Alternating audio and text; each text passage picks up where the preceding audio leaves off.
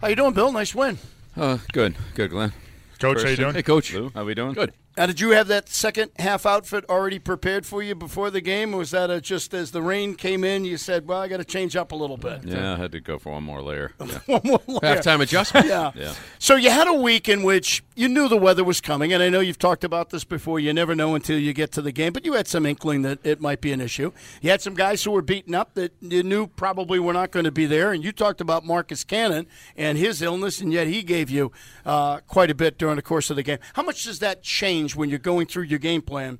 That maybe we can't do this, but maybe we can do this, based on all of those conditions, especially the limitation of your personnel. Well, yeah. Uh, a lot of times the personnel doesn't come; it comes right down to the wire. You just don't know till the end, so you can. It's hard to prepare that that far in advance. Uh, you have to have a contingency one way or the other. So, Do you change up on Saturday night when well, some, sometimes if that's Yeah. that when if, the, if that's when you finally know what it is, then that's what you do. Or so sometimes it's Sunday morning. Um, but uh, look, uh, that's not that uncommon. That that comes up pretty frequently from week to week, and there's a guy or two, and um, you know we're upfront about it. And Just like, look, if if Glenn can play, he'll play, and this is where we'll go. And if he can't play, then this is what we'll do. he can't, And- by the way. yeah, well, right. Uh, that'd be an easy contingency, but yeah. So you, you so that you know that's the way it is. And uh, honestly, with the weather, you know, we talk about uh, there's potential for this or that, but um, we don't get too in- involved with that either because it changes. Uh, so what? And I would say even the forecast uh, for yesterday, I don't think we're expecting as much rain as we got, uh, and maybe a little more wind. If you listen to the forecasts and when you get the forecast, you know that it changes a little bit. Uh, you know, from call it Friday night to Saturday morning to Saturday afternoon to Sunday morning. So, uh, you know, it's a little bit of a moving target. So, we're we're ready to adjust, and sometimes it changes within the game. So, uh, but in the end, we've been out in all of it. So I think that's the one good thing is we've practiced in all those conditions, and you know, uh, I don't think anybody's surprised if they'd be pretty surprised if we get something during the game that we haven't already been in because that's we've been in just about everything. So after the game, you praised Marcus Cannon for his ability to go out there and play. And it seemed like it was almost last minute. You didn't know what he was going to do. How much does it help that this is a guy that's been around a long time? If it was a rookie, would you trust his his word that he can play in this game? Does it help that you know the player? Yeah, sure, it, it helps. Yeah, I think experience is a big, big part of that um, equation. No question. Uh, yeah, I wouldn't say that a rookie would or wouldn't. You know, But if he says he anything can go, you- but you, you know, know. when you've had a guy who's played a lot of football, who knows what the demands are, knows what's required, and he tells you, I can either. I don't think I can do it, or here's what I can do. These are my limitations, and then you decide as a coach whether you can live with those limitations uh, or not. And that, uh, again, of course, the player has to be cleared medically. So, uh, you know, we're not doctors; we don't do that. But if the player's cleared to play, then it becomes a coaching decision, and certainly there's player input put with the with that coaching decision. So uh, it's a combination of things.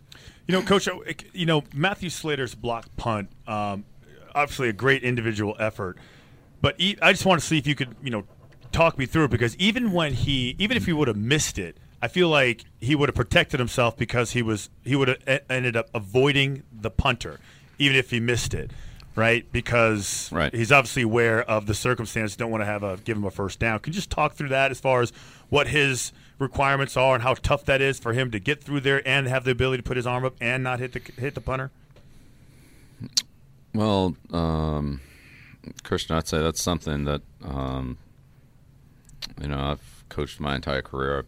Was involved in coaching special teams in my very early years in the league, and uh, that's something you do. You aim for a spot where you can block the kick and not run into the punter. You don't run directly at the punter. You run to a spot that will, will allow you to contact the ball, but will also ensure that you don't hit the punter. And that spot's obviously in front of where the punter is standing. So you have to, your your point is uh, somewhere between nine to ten and a half yards, depending on what the where the contact point is. And sometimes it's behind the center, and sometimes it's offset a little bit if if the punter's a directional punter. So those are all things that you know. That's your aiming point, and uh, you take an angle based on which leg he kicks with and where you're aligned, whether you go in front of him or you stay on your same side and reach in, or whether you cross the ball and reach behind a little bit, if you will, or in front if if you know the timing's right where you can reach in front. Sometimes you get a little past it and have to you know reach back.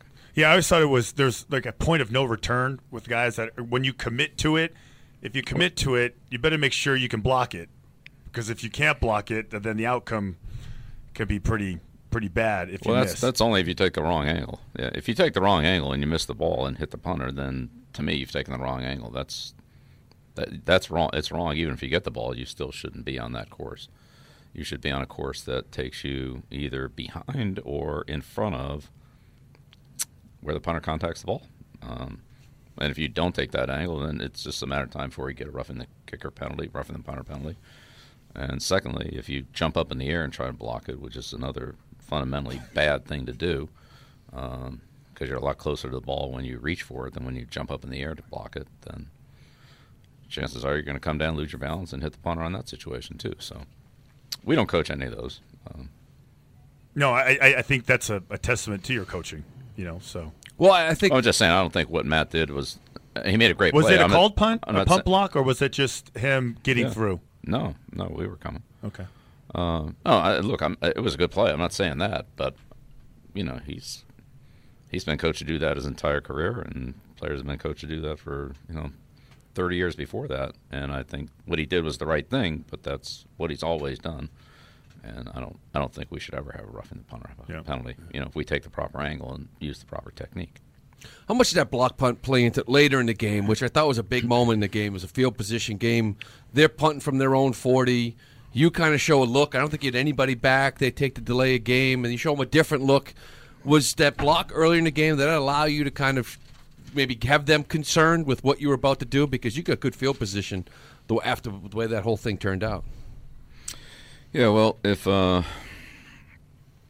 you know, Lou, in your next life, if you're ever a special teams coach or a or a head coach, Might and, happen. and you have a and you have a punt block, you kind of take a little different view of things the next time you go out and punt the ball. Yeah. So, um, you know, I think that's an advantage if you can make a play like that early in the game, like we did, that you're able to, um, you know, create some, I would say, uh, pressure and. Um, and, and possibly alter the course of your opponent's strategy if you can you do something like that early. So, um, you know, we tried to change up the looks, but still kind of keep the pressure on, and um, and I think you know we we were able to, as you said, gain a little bit of field position with that.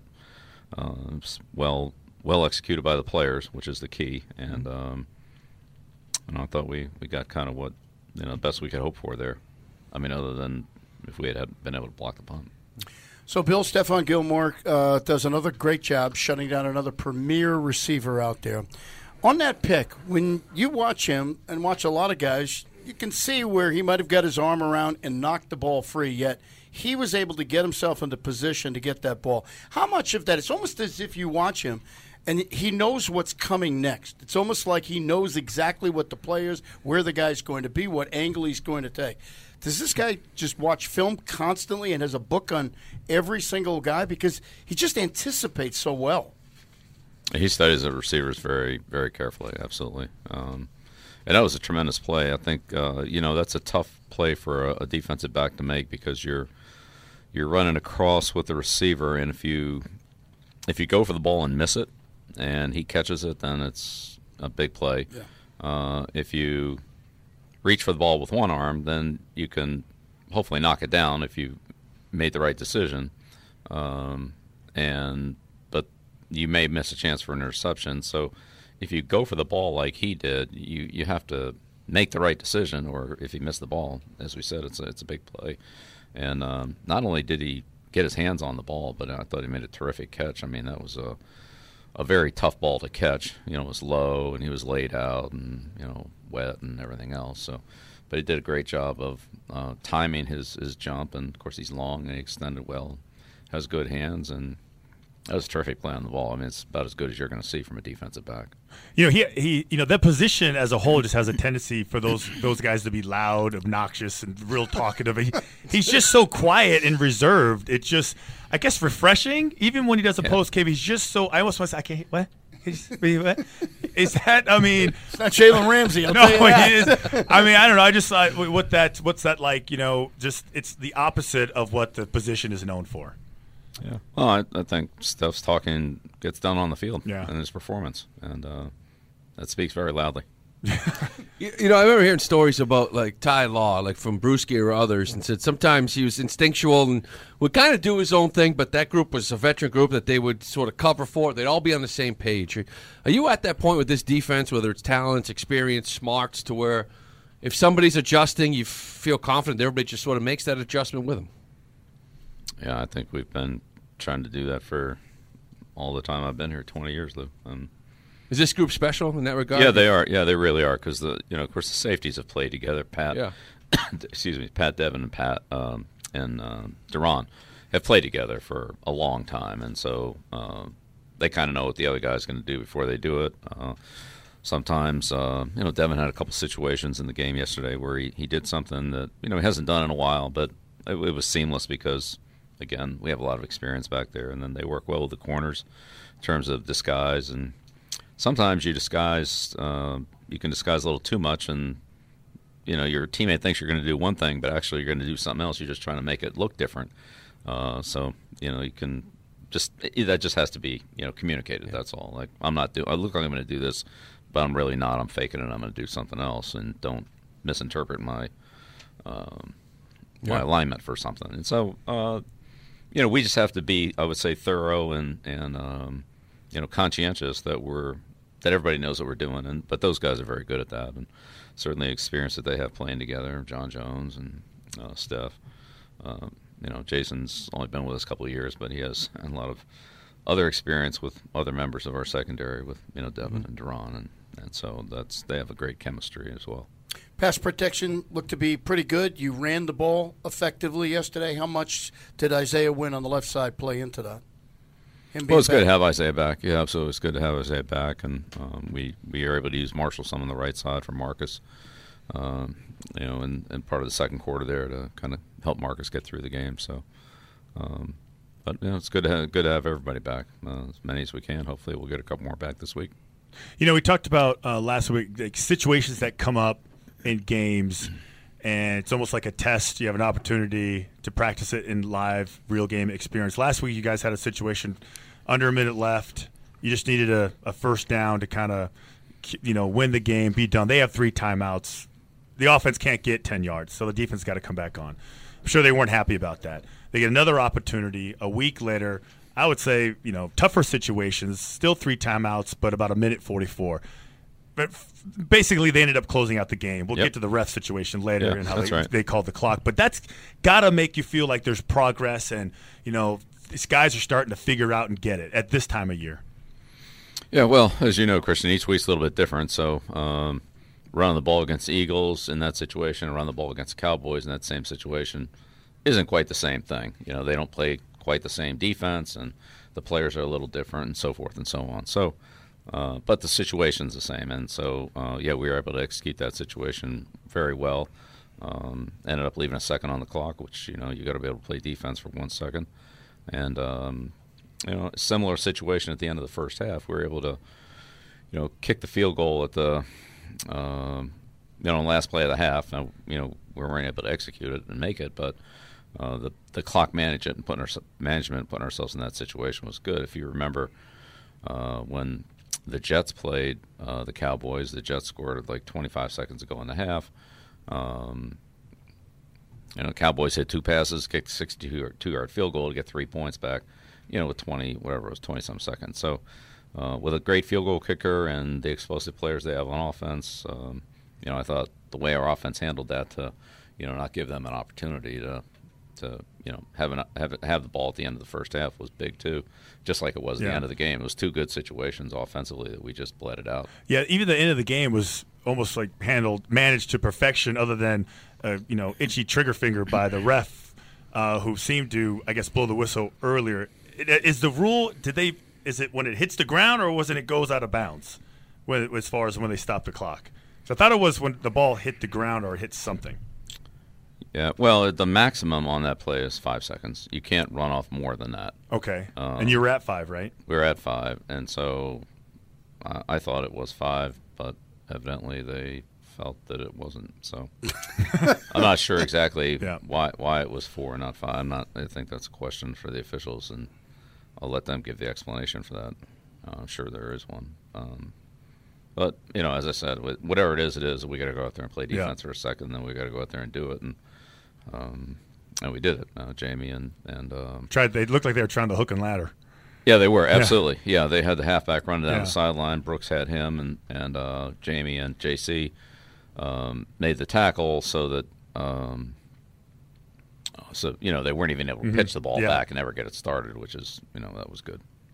You know, but we, we always we laugh a lot about people nationally the way they talk about Tom and his play, and they always talk about game manager. And we always said in years past, is managing the game, put up 30-35. Now it's to win the football game, not turn the ball over, and it's of this negative feeling with this term game manager.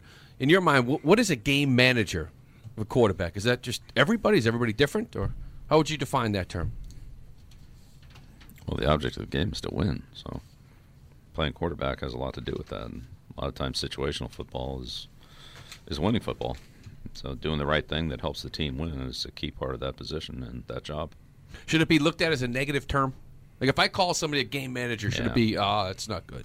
I don't know. I think a winning quarterback is a good quarterback. I, I've always always thought that was important.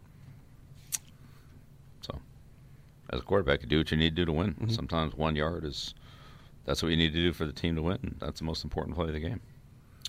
All right, Bill, you're back on prime time Sunday night in Houston. Uh, Deshaun Watson, another one of those guys that uh, obviously presents an awful lot of problems, and he's having a terrific season. So you've kind of seen quite a few of these new, more mobile type of uh, quarterbacks this year. We have, yeah, we have, and and there are more to come. So. Um, Seems to be but the there's challenges every week, and, and certainly the Texans will, will be a big challenge for us. And um, you know, it's a team we we've played before, but it's been a while, and uh, I think their makeup's a little bit different than what it was uh, the last time we played them, uh, you know, a year and a half ago. So, um, you know, we'll we'll get ready to go, and you know, I'm sure it'll be a you know very competitive uh, game and, and a great environment down there. I'm sure the place will be uh, you know lit up, and you know, we'll need to play our best game. it'll be dry. Yeah, I was going to say dry. the wind's going to be about seventy degrees. And, I had uh, a, I had a question. okay. Go ahead. No, you go. No, I was going to say you probably attack weaknesses and utilize your strengths.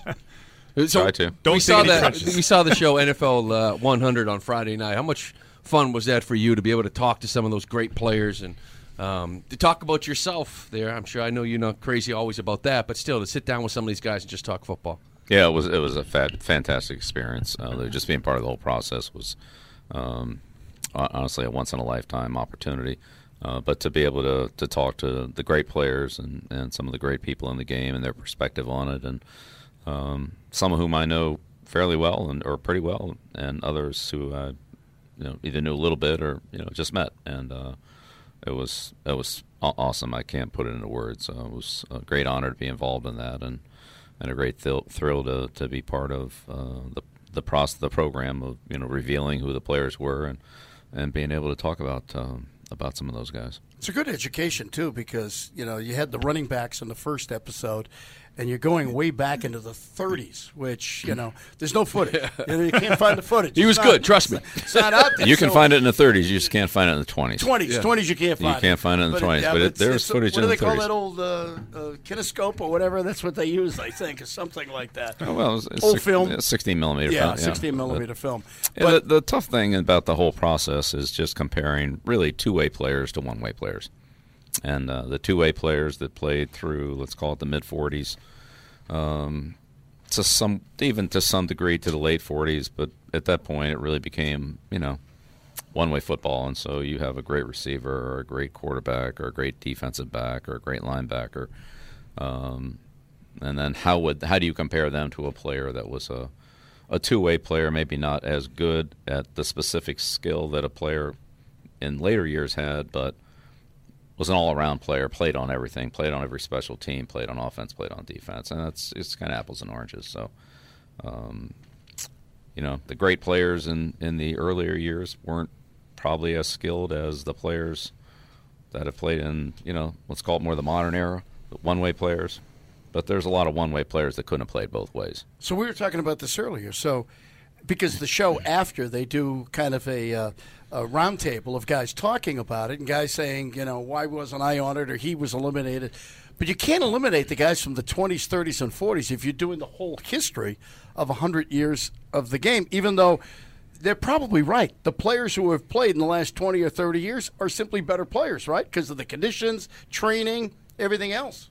Well, um, You don't I, I think that's the judgment that, that the voters tried to make uh, in making those selections. Um, I think uh, there's a lot of players in today's era that would, would have a hard time playing today's game both ways. There's no position for them on the other side of the ball. Or no pads. Uh, in those days, um, when you played both ways, they had to have a second position. Yeah. Now, how good were they at that second position? Uh, yeah. You know, would they be good enough to be a, a receiver? You know, in the modern era, or a, you know, a, a linebacker in the modern era? Maybe not. But the combination of both and and being able to to play both is what made them great in their day. So I look at players that dominated in their era in the 30s and the 40s, the Dutch Clarks of the world, and um, you know, guys like that, Don Hutson, people like that, that dominated their era.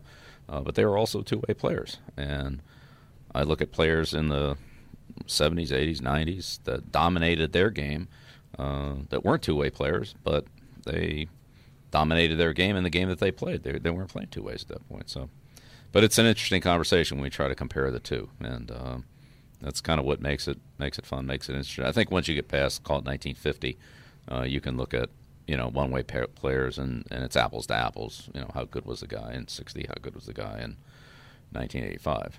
And you're in with Paul Brown and the first two coaches selected. So congrats. Yeah, that's pretty pretty big honor right there. Uh, but I'd say to me that the, the the great great great players uh, are the ones that could have played in any era, and so we started with Jim Brown. Um, Jim Brown could have played, I think, at any time, both ways, one way, wherever you want to play him. Lacrosse too.